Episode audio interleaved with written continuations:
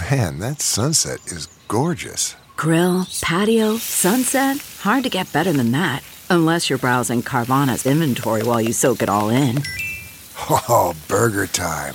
So sit back, get comfortable. Carvana's got thousands of cars under $20,000 just waiting for you. I could stay here forever. Carvana, where car buying meets comfort, meets convenience. Download the app or visit Carvana.com today. Welcome to Money for the Rest of Us. This is a personal finance show on money, how it works, how to invest it, and how to live without worrying about it. I'm your host, David Stein. Today is episode 428. It's titled The Coming Credit Crunch How One Crisis Spawns the Next. A month ago, in episode 424 of the podcast, we discussed the collapse of Silicon Valley Bank. It was a classic bank run. 96% of Silicon Valley Bank's deposits were uninsured because they were above the $250,000 FDIC deposit insurance limit. The vast majority of those deposits were from startups and other businesses tied to the venture capital industry. When word spread that the bank was in trouble, Silicon Valley Bank depositors tried to withdraw $42 billion in one day on March 9th, 2023. That was 24% of the bank's deposits. The Federal Deposit Insurance Corporation seized Silicon Valley Bank the next day before it opened. It was the second biggest bank failure in U.S. history, second only to Washington Mutual's collapse in 2008, and it took just a matter of hours. That weekend, after the bank collapsed, there was a lot of grumbling, if not fear mongering, by venture capitalists and others about those uninsured deposits. On Sunday, that weekend, the Federal Reserve and the FDIC, after consulting with President Biden and Secretary of Treasury Yellen, announced that they would make a systemic risk exception and fully protect all depositors. Both the uninsured and the insured depositors would have access to all their money on Monday, March 13th. In the announcement, the Federal Reserve and the FDIC made a point to let everyone know that the shareholders of the bank and certain unsecured debt holders would not be protected. Now, they're still trying to settle Silicon Valley Bank. The bondholders, the preferred stockholders are negotiating. We'll see what the ultimate losses are. On that same Sunday, the Federal Reserve announced a new program, the Bank Term Funding Program, BTFP.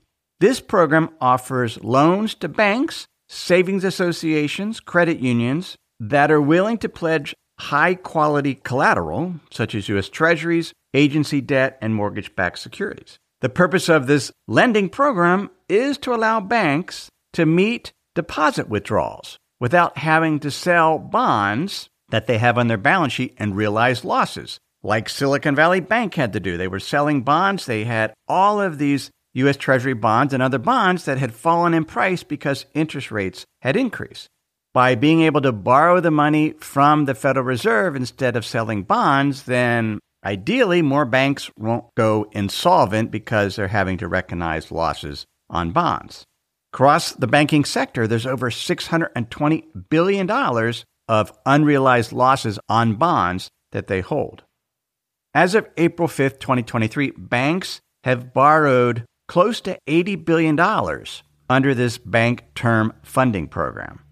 The good news, though, is that while bank deposits have dropped, there hasn't been an all out bank run. That was one of my biggest fears coming out of the Silicon Valley Bank collapse. The most recent data we have is as of March 29, 2023, and it shows U.S. commercial bank deposits were $17.2 trillion, $500 billion lower than what deposits were at the end of February 2023. That's about a 3% decline in deposits. 13 months ago, at the end of February 2022, deposits are, are down about $900 billion from then. That means of that $900 billion reduction in deposits in the last 13 months, 55% of the reduction came really in the last four weeks. Now, this data is seasonally adjusted deposits, and that allows for better comparison of one period to the next because deposits can change based on, for example, when taxes are due, etc. If we look at the top 25 largest U.S. banks, their deposits from the end of February through March 29th have dropped about 1.5%, or $157 billion, to $10.6 trillion. Smaller banks, which, which would be all banks not included in the top 25, have seen a bigger decline in deposits, $250 billion, or 4.5% of their deposits. Those smaller banks have $5.3 trillion in overall deposits. The fact that small banks have experienced greater withdrawals on an absolute basis and a percentage basis, that's not surprising. The FDIC and the Federal Reserve stepped in to say that Silicon Valley Bank, a bank that wasn't a super big bank, it had 250 billion in assets, that it was systemically important and it needed to guarantee, the FDIC needed to guarantee all of the deposits upon the bank's failure. Now, if you're a, a business owner, why wouldn't you be shifting your bank deposits from a smaller bank to a larger bank that is deemed systemically important, knowing if that's the case, that even your uninsured deposits will probably be protected. That's what they're doing. And I'm actually surprised there hasn't been a bigger shift in deposits. We'll see. In our weekly Insider's Guide email newsletter that will go out today, I'll share a chart and you can see the bank deposits for the smaller banks and the larger banks, and you see a big drop off in smaller bank deposits. While prior to that, the smaller bank deposits have been fairly consistent over the past year, while the larger bank deposits have actually been declined and they've declined a little bit more, but you can definitely see the big drop off in March in smaller bank deposits. Now, what are the ramifications of banks losing these deposits? Well, first off, because of this new lending program with the Federal Reserve, the banks don't have to sell bonds, recognize losses, and so they remain solvent. They're not going insolvent because they're having to sell bonds that are underwater. But the other big impact is a hit to profitability. As part of pulling together information for taxes, happen to look at the interest rate on our business checking and savings account at Wells Fargo. Wells is paying 0.1% on our checking account and 0.14% on our savings account. Incredibly, like, why even bother? I asked the bank when I was there the other day, do you have like a CD we could buy or, or something within the bank that we could get a little higher yield? And they really didn't. So we're, we're basically left to pull money out of Wells Fargo if we want to get a higher yield. We haven't done it. Even at our, our personal bank account, the yield's about 0.5%, which is about the average deposit rate. Now, there's a reason why banks pay so little on deposits. A common measure of bank profitability is what's known as the net interest margin, and it's the difference between the interest income on loans and the interest paid on deposits. And it's as a percentage of the essentially the loan book or the interest producing assets that the bank owns. So, for example, the net interest margin across all US banks right now is 3.03%. That means basically the interest rate on loans on average is 3% more than the interest paid on deposits. Now, a year ago, at the beginning of 2022, that net interest margin was 2.3%. So it's actually increasing as loan rates start to move up higher and deposit rates have stayed fairly steady. But it does take time for banks to raise rates because many of their loans have been in place and they were issued over the last number of years when interest rates were much lower. The jump in rates, particularly short term rates, has been incredible. The magnitude, basically going from close to zero to approaching 5% in just over a year. Now, if you're a smaller bank and you're losing deposits, but you don't want to raise money by selling bonds to meet withdrawals, so you take some of your US, US Treasury bonds, you use them as collateral to borrow from the Federal Reserve as, as part of their bank term funding program. Now, the problem with that is you're paying 0.5% on the deposits, but the interest rate on the loans from the Federal Reserve is 4.8%, higher than what you're earning on your loan book. And so that significantly reduces profitability because the low interest rate deposits are leaving and the banks are having to plug the gap by borrowing from the Federal Home Loan Bank at over 4%, or they're borrowing from the Federal Reserve. So it's having a significant impact on profitability. Chris McGratty, who is an analyst with KBW, said the profitability of the sector has gotten a lot harder in the past month. Bank boards are going to have to discuss whether it still makes sense to be an independent company. There's that type of pressure on banks. Perhaps we'll need to merge because the net interest margin is potentially going to be impacted if depositors continue to pull money from banks. Now, what do banks do in this situation? Well, one thing they do is they just don't loan money as much. They're, they're more restrictive in their lending. Small and mid sized banks provide a, a very large portion of commercial loans. For example, Capital Economics points out that 43% of loans held by small banks are for commercial real estate. And about a, a, third of loans in the US are granted by banks between 10 billion and 150 billion in assets, sort of that mid tier type sector that are really struggling and are seeing the biggest impact on withdrawals. Banks provide 58% of commercial mortgage loans and 32% of loans on multifamily housing.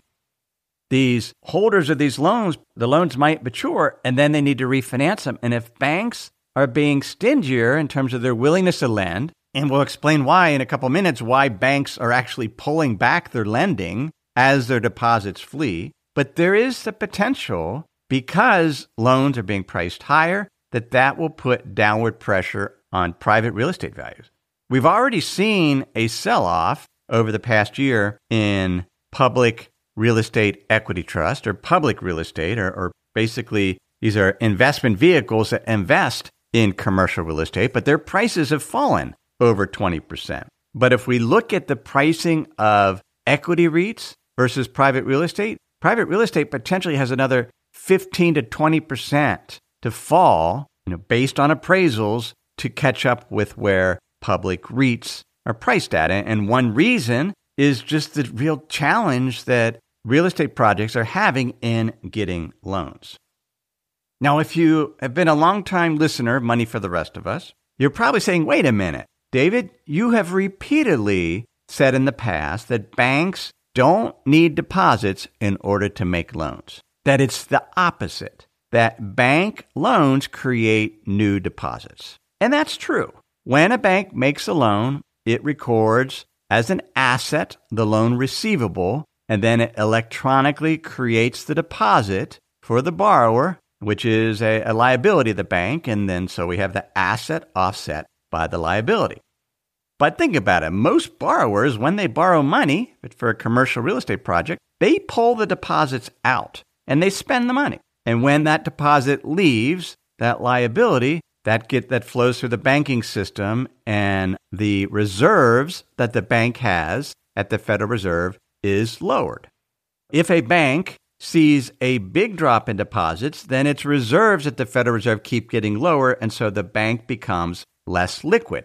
Banks have to maintain certain liquidity standards per regulation. Back in episode 270, we quoted Jane Ihrig, who is, or at least at the time, was the associate director and economist at the Federal Reserve Board of Governors. And she was talking about why the amount of reserves that banks have at the Federal Reserve that they say they need is so much higher. Prior to the great financial crisis, banks' excess reserves were only about $20 billion.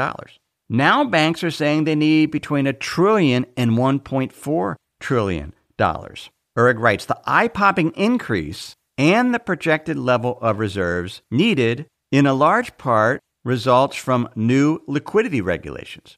things that were put in place to make banks safer. Now banks need more reserves. So if those reserves are being drained because deposits are exiting, banks have to get more deposits to build up their liquidity. So it isn't so much that they need deposits to make loans, it's just that when they make loans, it creates a new deposit that then leaves and then lowers the reserves the banks have. And so if we look at what banks are saying, the, at least initial surveys, and there'll be a new batch of data coming out in early May, suggest that banks are being more strict in their lending and perhaps not lending as much. Anirban Basu, who is the chief economist at Associated Builders and Contractors, said, People are for the first time in some time using the C word, credit crunch. What I'm hearing and what I'm beginning to hear from contractors is that credit is beginning to tighten.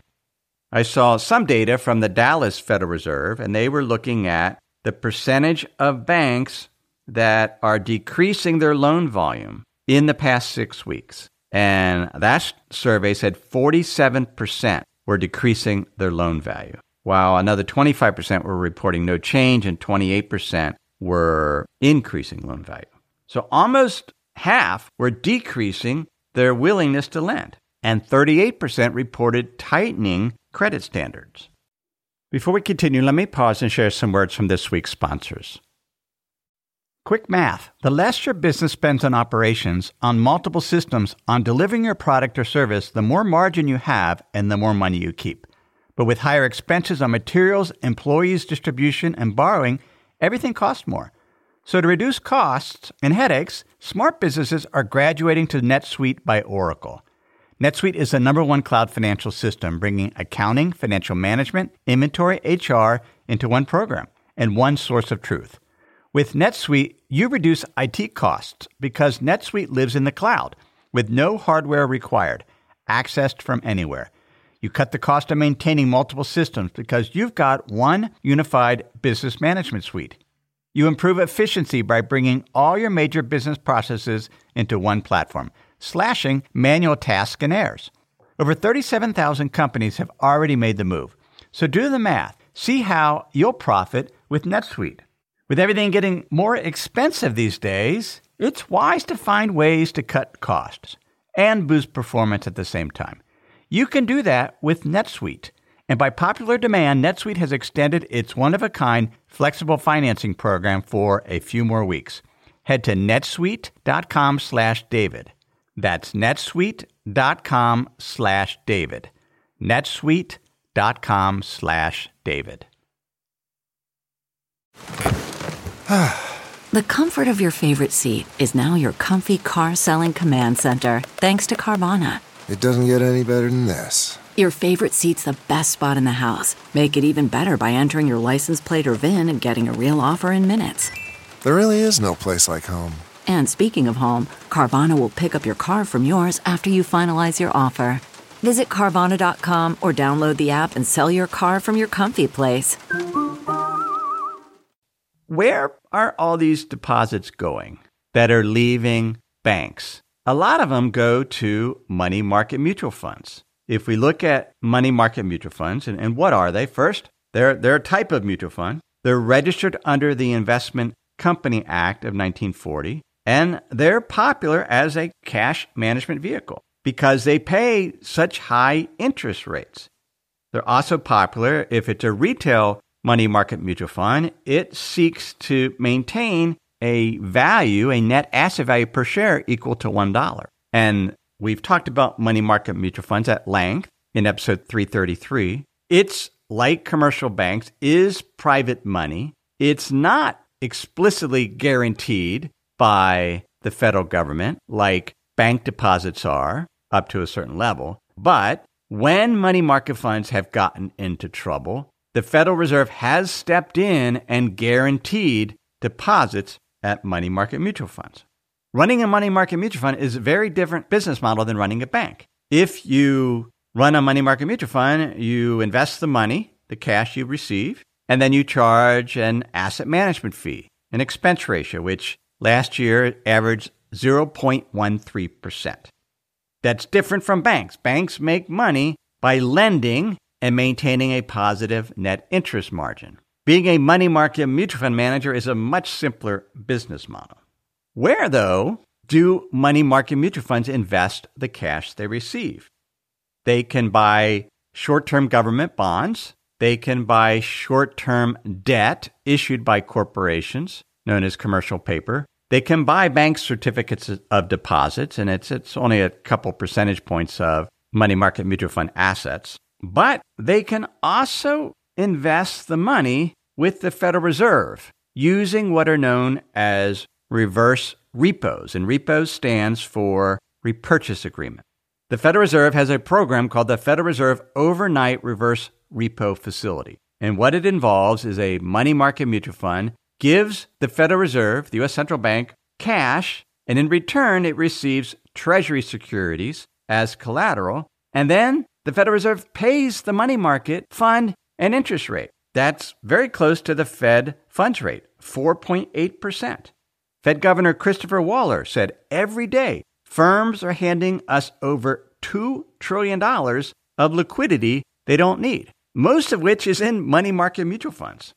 He continued, they give us the reserves, we give them securities, they don't need the cash. Now, if your mind's kind of going, wait a minute, this seems very, very circular, it is. Let's see how we got here. First, there was the pandemic. And then governments around the world, including the US government, they did massive stimulus programs to keep the economy from com- completely collapsing. So there were there were programs just sending businesses and households money. At the same time, central banks, including the Federal Reserve, were out buying government bonds and mortgage-backed bonds through quantitative easing. We've done episodes and we've described that when governments run a budget deficit and the central bank basically funds that deficit by buying bonds, which they do by just printing money out of thin air, that that leads to an increase in wealth in the economy and an increase in cash, in liquidity. And we saw that. M2, a monetary aggregate that's made up of cash, checking, savings accounts, money market mutual funds, CDs. That jumped from $15.3 trillion right before the pandemic to upwards of 22 trillion last year. That's a 43% increase in the money supply. Cash flowing into the economy. Increased wealth because the government was just sending people money. We have more wealth, there's more money, and there's some supply constraints for goods and services because of the pandemic and because people during the pandemic want more goods than services because they can't leave their house. And that's a recipe for high inflation. That's what we got. So, what does the Federal Reserve do? Well, they start raising the policy rate, the Fed funds rate, in order to dampen demand so that people are less willing to borrow because interest rates are higher. We see the yields on short term bonds and long term bonds increase. And their prices fall, including the $620 billion loss on banks' balance sheets. As interest rates start going up, then the yield on money market mutual funds become way more attractive. Investors pull money from the banks, invest it in the money market mutual funds. The banks then are forced to borrow from the Federal Reserve in order to fund those withdrawals. The banks put up collateral of treasury bonds, give it to the Fed. The depositors take that money and then they put it with money market mutual funds. And where do the money market mutual funds invest the money? Well, they just put it back with the Federal Reserve and earn interest and get collateral from the Fed as security.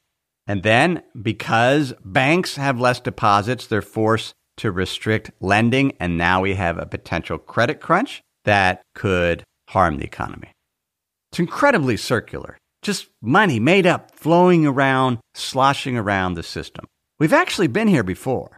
Similar situation back when I was in college. It was the savings and loan crisis that went from the mid 80s to the mid 1990s. 1,043 savings and loans, which are also called thrifts, collapsed out of 3,200. It cost the taxpayers in the US about $100 billion. It was caused because the Federal Reserve under Fed Chair Paul Volcker was dramatically increasing short term interest rates, the policy rates in the early 1980s. And due to some deregulations, money market mutual funds were available for the first time. Deposits started leaving these savings and loans. And yet, the savings and loans weren't liquid enough to meet withdrawal. They had to start dumping assets to try to meet deposit withdrawals. They tried to start raising their deposit rates to keep money from flowing out, which killed their profitability. And so a thousand of them collapsed. In order to sort of unwind the collapsed savings and loans, dispose of the assets, try to recover as much as possible, the federal government established the Resolution Trust Corporation, the RTC. And when I first got into finance and investing, there was a lot of talk about this, the savings and loan crisis, and there were people, businesses, investors making a ton of money off of buying assets on the cheap that were disposed by the RTC because there were so many in Texas and all around the country. Many hedge funds made a lot of money on those assets because they bought them cheap, they held them, and then they sold them.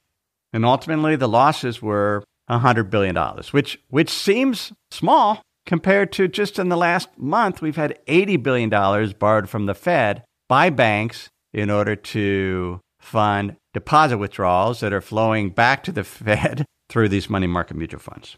One crisis leads to the next. It, it's sort of like whack a mole. The money's a made up thing, it's created out of thin air. It sloshes around the economy. It's very circular. And the reality is, as we get one crisis and another, central bankers, politicians meet and they figure out how do we keep trust? What can we do so we don't get a bank run on private money, be it commercial bank deposits, be it money market mutual funds? Because at the core, it's trust. Banks are highly leveraged. And if households and businesses really get spooked and pull their money from banks, it would be an incredible catastrophe. It would, it would lead to a severe recession, if not depression. Fortunately, we're not there yet. There seems to be at least enough trust for now. But as I've, I've said in numerous episodes, that if households, businesses, investors lost confidence in the Federal Reserve, the central bank, then you really see the potential for hyperinflation because then people don't trust the dollar at all. And you can get a significant drop off in the dollar. And we've seen that in other countries, in Turkey and in Lebanon, where the central bank and the banking system was effectively close to being insolvent. And we, you saw the currency collapse and a huge spike in inflation because import prices soared.